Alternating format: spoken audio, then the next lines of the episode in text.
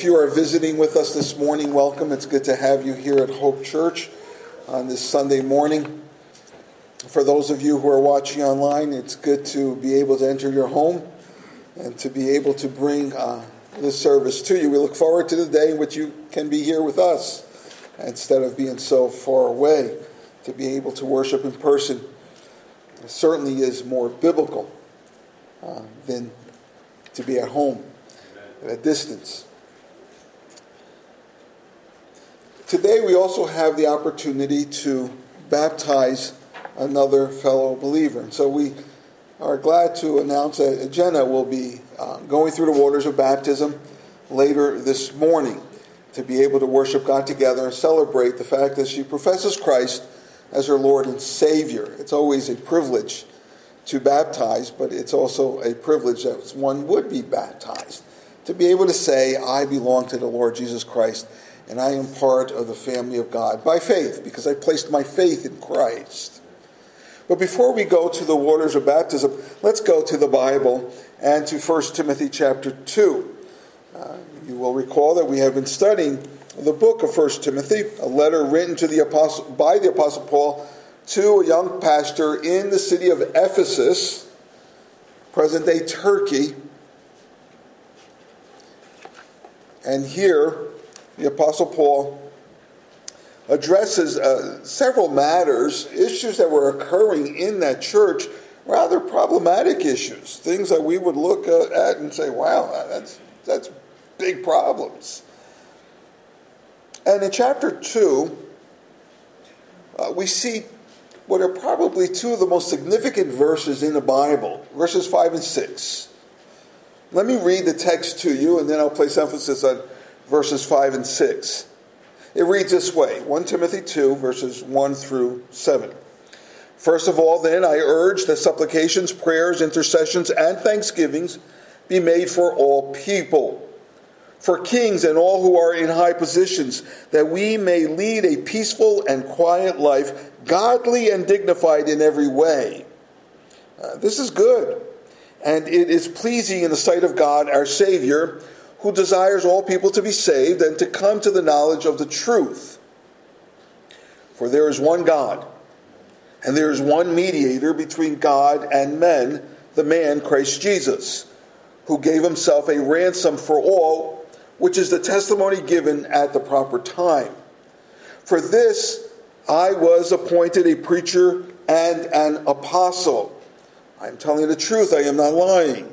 A teacher of the Gentiles in faith and truth. And this morning I have three points for you. You'll see, based on verses 5 and 6, the sovereignty of God, or rather, the singularity of God. Second, the mediation of Jesus Christ. And third, the terms of our negotiation. Singularity of God, the mediation of Christ, and the terms of our negotiation. Now, for those who would prefer a more perky outline, how's this? Uh, the mystery, the ministry, and the victory. Is that easier to remember? the mystery, ministry, and victory. Let's begin at the beginning then. Verse 5. Again, two of the most significant verses in the Bible. Verse 5, there we see the singularity of God. It reads, For there is one God. And the word therefore actually connects us with everything else the apostle has been already saying to Timothy and the church there as well as to us. Um, he said uh, that we should be praying all kinds of prayers for all kinds of people. And, and remember, he said we should be praying for those who are actually in authority, for those who rule over the nation, top down strategy of prayer. He explains why as well. And we saw that the Apostle Paul notes that God desires that all kinds of people be saved. And so he says there, here, for there is one God.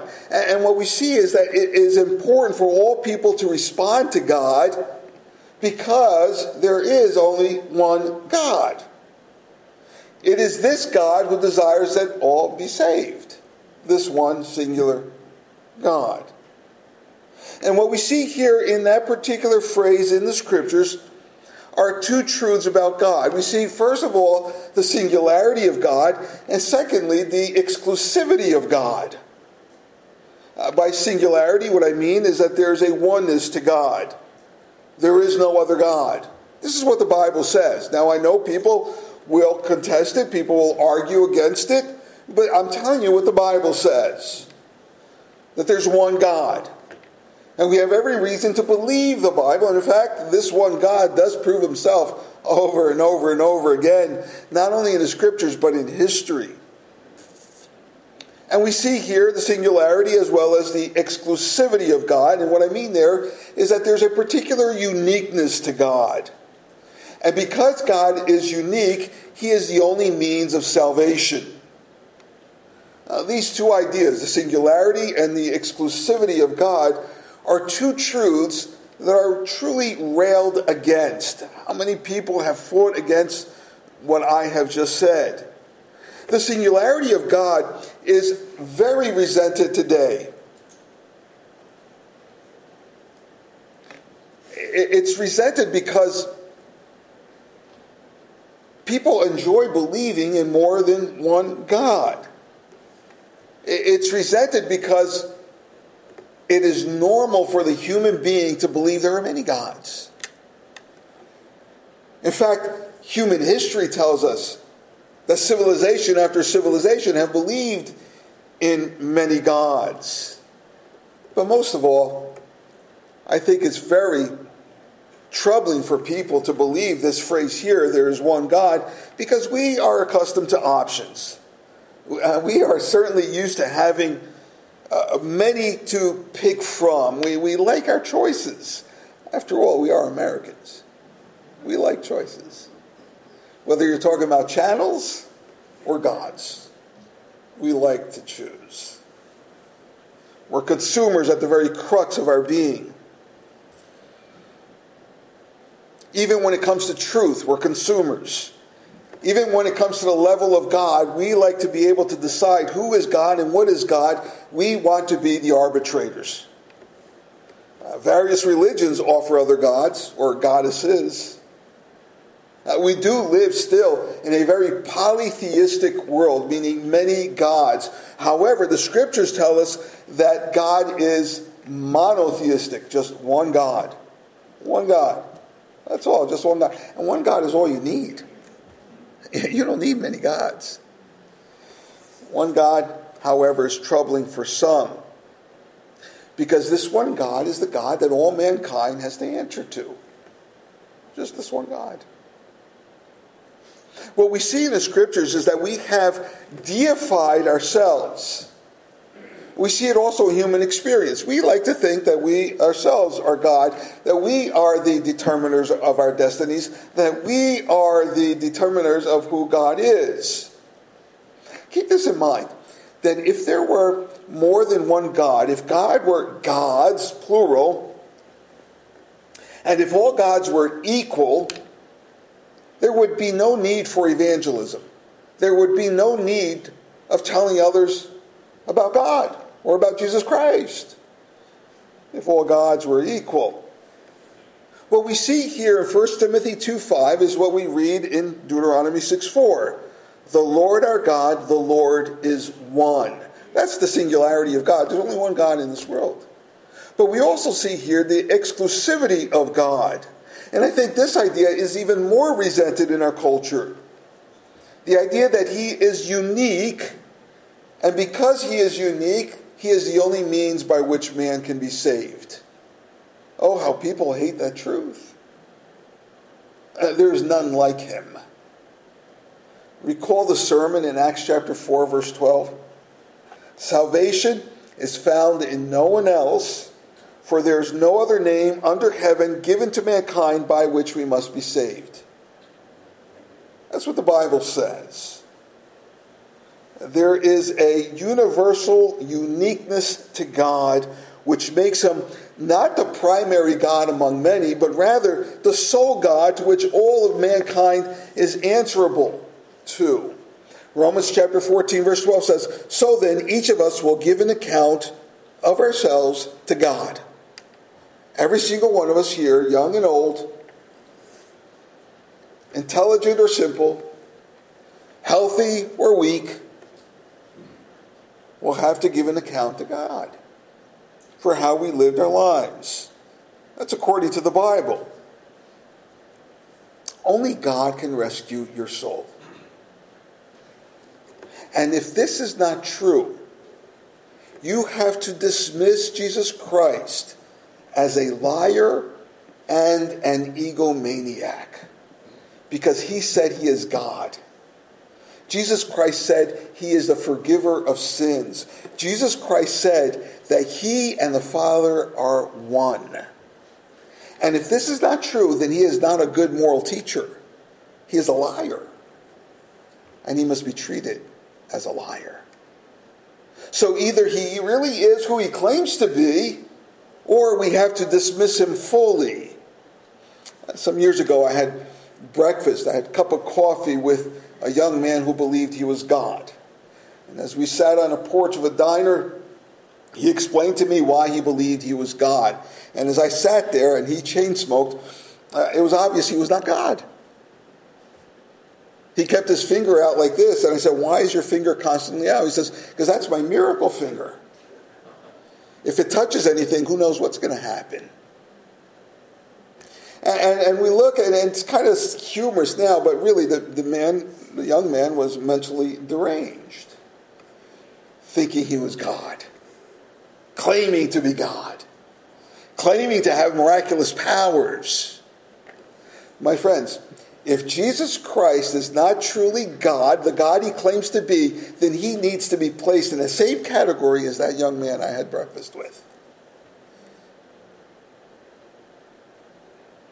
What we see here in the scriptures is that Jesus Christ is God. In fact, what we see in the scriptures progressively is the Trinity.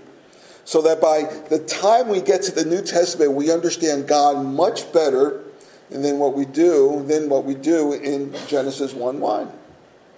You see, the Trinity is a profound mystery, but it's one that we need to begin to grapple with, and we need to begin to uh, try to comprehend to the best that we possibly can. And, logic does help us here somewhat. And some people try to understand the Trinity by saying God is 1 plus 1 plus 1 equals 1. And we know that's not the case, right? 1 plus 1 plus 1 is 3. But you see, God is not an addition. It more, it's more, he's more of a multiplication. One times one times one is one. And that is our God. Three persons, equal in attributes, equal in essence, equal in nature, one God. If you consider the Trinity, you begin to better understand the Old Testament. If you consider the, the Trinity, you'll understand what God said when He said, Let us make man in our image. The Trinity. It explains how God can love even before there was a creation to love. You see, love needs to express itself. Love cannot exist without expression. And God was able to love within the Trinity even before creation existed. The Trinity distinguishes God of the Bible from all other supposed gods. There is none like him. And it is the Trinity that makes redemption possible because God, the Son, took on human flesh. God the Father ordained salvation, God the Son provides salvation, and it is God the Holy Spirit who applies that salvation to your soul and regenerates you and makes you new. Baptism says, I have been made new. In fact, there's a, an article in your worship folder that explains why baptism. I think most of you will appreciate it. The Trinity makes redemption possible as Jesus Christ takes on flesh. And we'll see here in that same verse that Jesus Christ is our mediator. Here we have the ministry of Jesus Christ. So we move from who God is to what God has done for us. And here we see the mediation of Jesus Christ. God is one Father, Son, and Holy Spirit. And it is God the Son who took onto himself a human flesh. God became man. God became as human as you. Now, please understand, he didn't change his deity. He continued to be God, but he added to his deity humanity, a human nature, and all that comes with humanity except for sinfulness. And by doing so, what God did, what Christ did, was that he bridged the gap between, between God and mankind. He bridged that gap. A gap that was created by the brokenness, the sinfulness of man that simply alienated us from God. So, in that sense, Christ is our mediator. Our mediator. Now, the very word mediator conveys a sense of conflict, right? When do you see a mediator? When there's a problem, when, there, when there's trouble, when there's some sort of, or some degree of, of strife. And the mediator comes along and he tries to repair the chasm that exists between the two parties. He intervenes, she intervenes between those two parties in order to restore a relationship, in order to restore peace. Uh, that's the mediator's job to reestablish a relationship, to reestablish a friendship, to reestablish a covenant. The mediator comes. Well, here the Bible says that God the Son, Jesus Christ, is the world's only mediator. Look at verse 5 again. It says, For there is one God, and then it says, and there is one mediator between God and men, the man Christ Jesus. Now, the, um, the language of mediation is not exactly common to us. Well, we generally don't spend time talking about mediators at dinner, do we? It's just not common unless, of course, you're on strike. If there's a strike um, because the employees are angry, angry at the employer and they're making demands, what do you do? You call for a mediator. That's what's happening in Hollywood now. now. The actors are are striking as well. So you have the writers and the actors striking. I'm not so sure this is that's a bad thing. You know, there's not going to be any new shows. it could be to our advantage. But there we have the language of mediation. Soon there's going to be a mediator that's going to step in and try to reconcile the differences between the uh, employers and the employees. Uh, sometimes we hear of mediation when it comes to the awful experience of divorce, uh, when the once happily married couple is now at a complete impasse, and so a mediator steps in because otherwise there's not going to be any reconciling the demands between spouses. It's always ugly, it's always unfortunate. The mediator tries to come in and tries to do well by either side. In this case here, we have uh, man on one side and God on the other, and a chasm between God and man. Now, this is the, the demand that man is making. Man is demanding to be rescued from the judgment of God. I want to be rescued from this condemnation. And God, on the other side, wants to exercise justice. I insist on exercising justice. And why would God insist on exercising justice? Punishing sin. Well, that's because God cannot, He cannot simply forgive out of love although everybody thinks he can. You see, God is just as much just as he is love. He's not more love than he is just. And neither is he more just than he is love. He is equally just and love. That means that he will love, but it also means he needs to do what is right. He cannot ignore what is wrong. He cannot ignore sin. And so God is demanding that his justice be carried out. To ignore justice would mean that God would have to deny himself. And he can't. He won't. And so the mediator comes in, and verse 5 reads this way And there is one mediator between God and men, the man Christ Jesus. Now, this little phrase here there's one mediator. For some people, it is an ointment that will help heal their soul, and for others, it's a poison. An ointment or a poison. It's a healing ointment to those who are being saved by it, who are being saved by Jesus Christ. Take a look with me in 1 Corinthians chapter 1, verse 18. Uh, maybe it's posted on the wall there I, uh, for you, I, I'm not sure but I know it's posted in your scriptures. 1 Corinthians 1:18. And the second half of verse 18 reads this way. Referring to the mediating work of Jesus Christ. It says, "But to those who are being saved, it is the power of God." To those who are being saved by Jesus Christ, it is the power of God. You see, the, the idea that Jesus Christ is our mediator is a smooth path for the weary hiker. It, it's a flat surface for those who are visually impaired. It's good news for those who believe. It's good news for those who are being saved by it. It is powerful for those who are being saved by it. But unfortunately, for those who refuse Christ, it is a curse. It is a poison.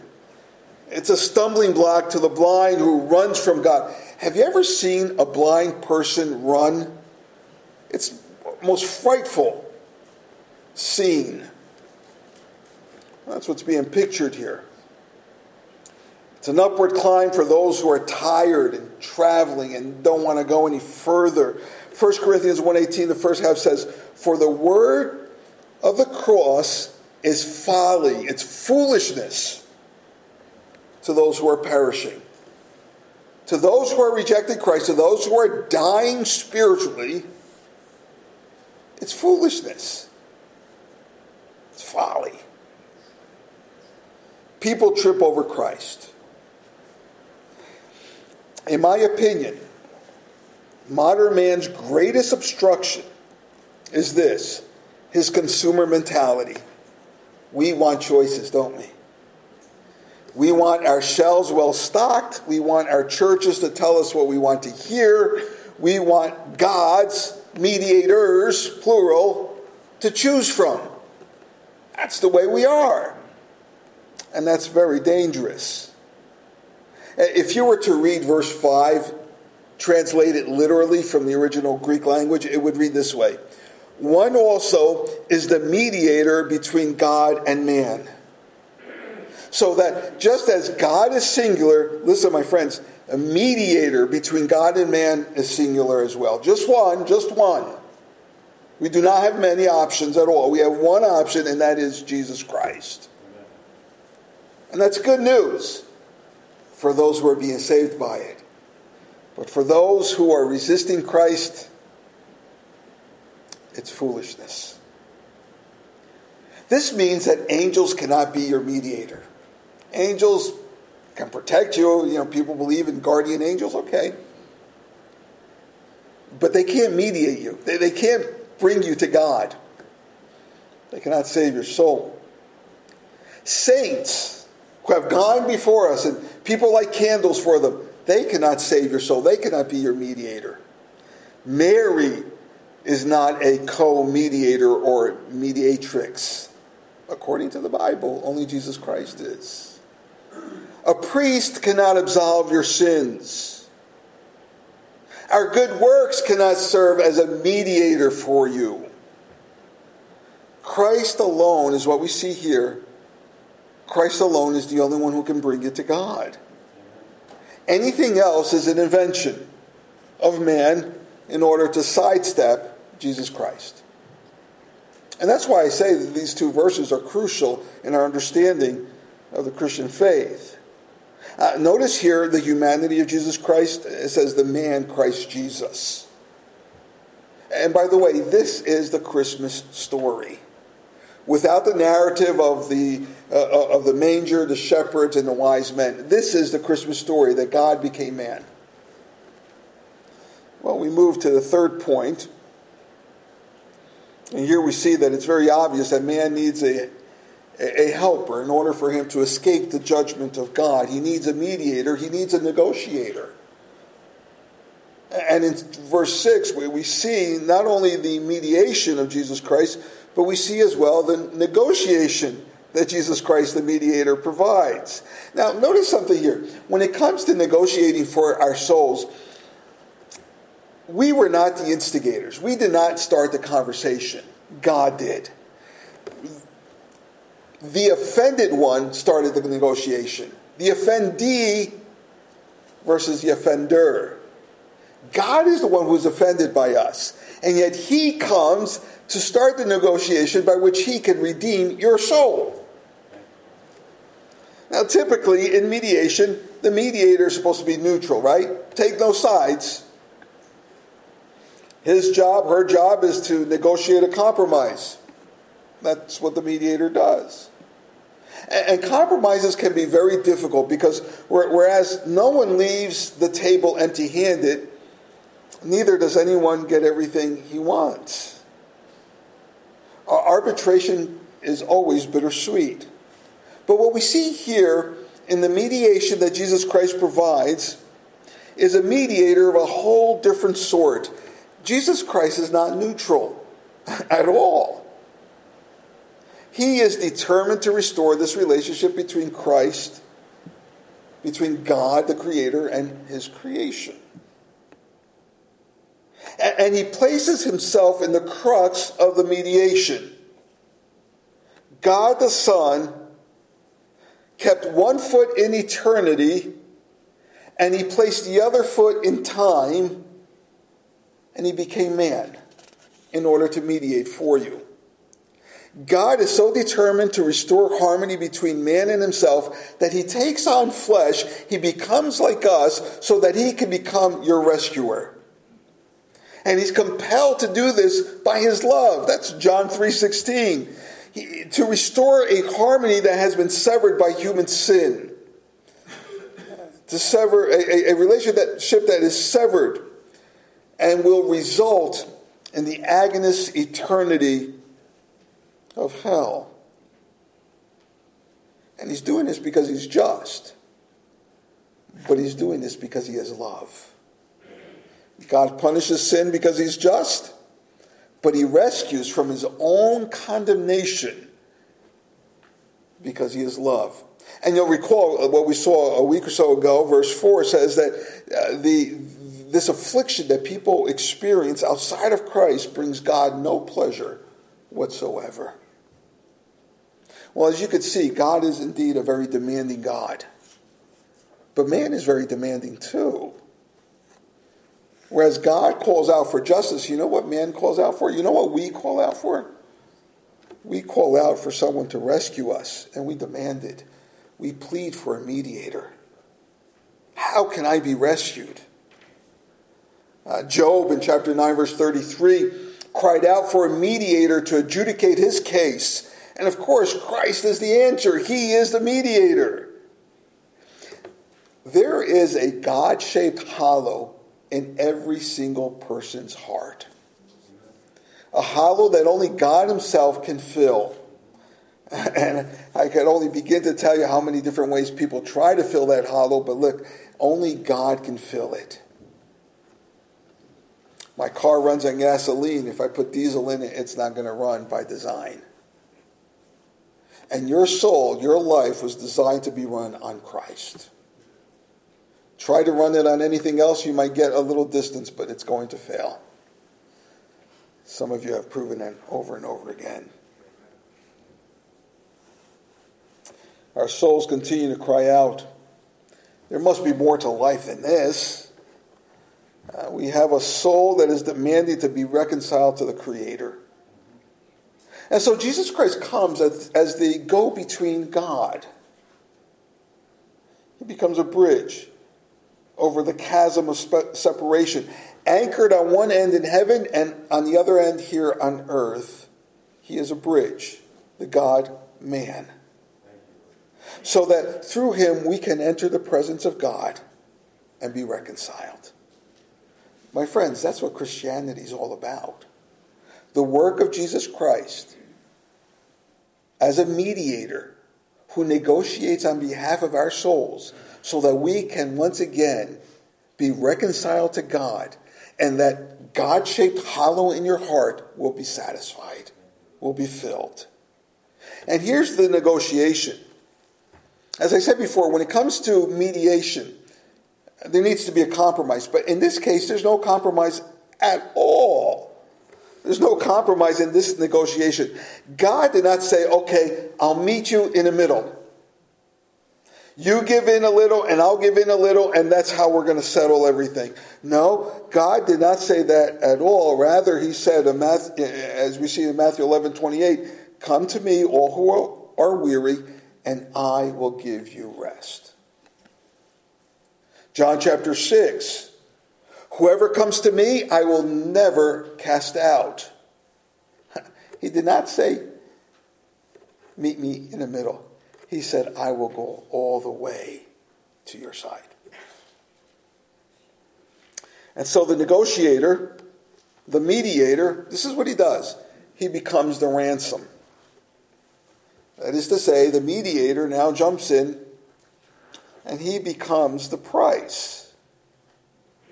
So Jesus Christ is not just the mediator, he's not just an arbitrator, Christ becomes the solution to our separation. He becomes the ransom. As our mediator, he gives all of himself. The, the ransom, a ransom, is the, the required price, the required amount given in exchange for another as the price of redemption. That's what a ransom is. I re- recall some years ago, quite a few years ago now, an old college buddy of mine. At the time, he was a young pastor, uh, not married, no children. And he heard that there was a woman in his church, a member of his church, who was actually kidnapped and being held hostage in her own home. And she was bound in a chair and gagged and being beaten. And he, through the police, was able to negotiate a exchange. He would become the ransom. He would take her place. This woman, this wife and mother of several children, would be released and he would take her place. And they made the exchange. And he was gagged and he was bound and he was beaten. He became the ransom. Jesus Christ did far more than this young man did. He gave his life fully for each one of us here. He became the ransom not just the negotiator, he became the price. Mark chapter 10, verse 45 reads this way For even the Son of Man did not come to be served, but to serve and to give his life as a ransom for many. Now, there's an important truth here that I want those of you who know Christ, who profess Christ as your Lord and Savior, I want you to keep this in mind. This is very important. Notice here that if Jesus Christ paid the price for your soul, you belong to him. You're no longer your own. You belong to Him. You are His possession. Give to God what belongs to God. Give to Him what belongs to Him. If He purchased you, you belong to Him. Give your life to Him. Again, God did not meet us in the middle. Rather, God paid the entire price so that we would be made right with Him. He did not ask for you to make a contribution or, or a compromise of any sort. He simply sacrificed himself in your place. And so the judgment that was supposed to be against us was actually placed against himself. The judgment that was supposed to be against me was placed on Christ, God the Son. And Christ did this for all kinds of people. No group is excluded. Christ died on behalf of all. So verse 6 says, for all. He dies for all. He's the mediator for all. No one human is beyond the ability of God's saving grace. uh, often people say to me, I know that if I go show up on a Sunday morning, that the, the, the, the roof is going to collapse on me. I think that's just an excuse for why I'm not going to church. But some people really do believe that they are that bad. And maybe they're right. Maybe they're telling me something I don't know. But I do know this that there is no one who's beyond the saving grace of Jesus Christ. No matter who you are, no matter where you've been, no matter what you've done, no one is beyond the forgiveness of Jesus Christ. The price that Jesus Christ paid is sufficient for all. And he freely gave himself. You know, this is what the Bible says in John chapter 10. It says that no one takes it from me. Jesus Christ said, No one takes my life from me, but I lay it down on my own accord. This, my friends, is God's love to you. So Christ goes from being our mediator to our ransom to now he becomes our advocate, that is, our defender. Verse 6 says, This is the testimony given at the proper time. Uh, that is to say, not too soon and certainly not too late, in a time that was appointed by God in accord with his purpose and will. About 2,000 years ago, we would say in our calendar, Christ became our mediator and he paid the ransom. So that now, when God looks at me, when God looks at you, our sin stained souls, you know what he sees? He sees the soul washing righteousness of Jesus Christ instead. He's our mediator, He's our ransom, He's our advocate, our defender. There is a question that people often ask me when it comes to this conversation as to who the ransom was paid to. And they asked just that. Who was the ransom paid to? To whom did Jesus Christ pay this ransom? I want you to see how unselfish God is and at the same time how just God is. The ransom was not paid to the devil. Uh, many people think just that, that the devil is the one who received the ransom. No, no. The devil did not receive the ransom. Satan does not call out on God and say, I want to negotiate with you, and, and God answers to him. No, it's quite the other way around.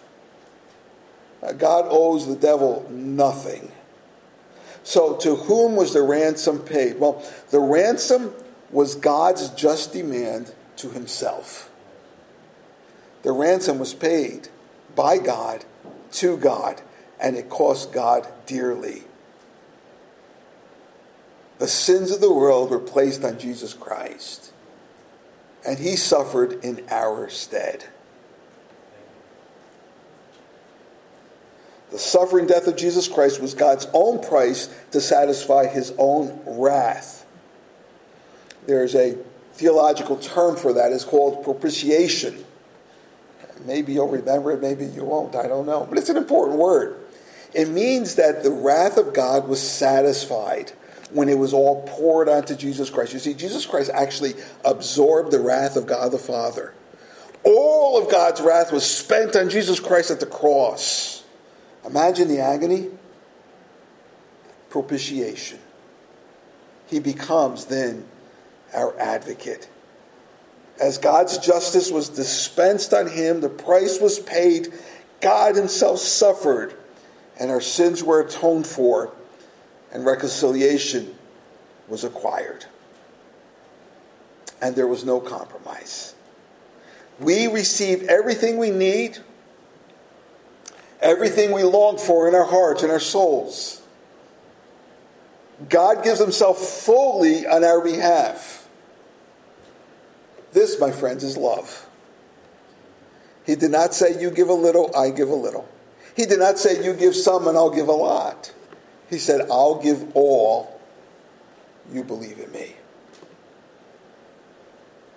So, how does Jesus Christ become your mediator? How does he become your advocate? Well, in the simplest terms I can possibly think of, I'll suggest to you the ABCs of salvation. How can Jesus Christ become your mediator? How can he pay for your sins? Well, first of all, A, admit you're a sinner and need forgiveness. Begin there. Admit that you're a sinner and admit that you need to be forgiven. B, believe in the Lord Jesus Christ. And C, confess your sins and confess Jesus Christ as your Lord. Not just your Savior, but your Lord, your Master. And you too will know Christ as your forgiver, as your mediator, as your Savior. And what a wonderful life that will begin for you.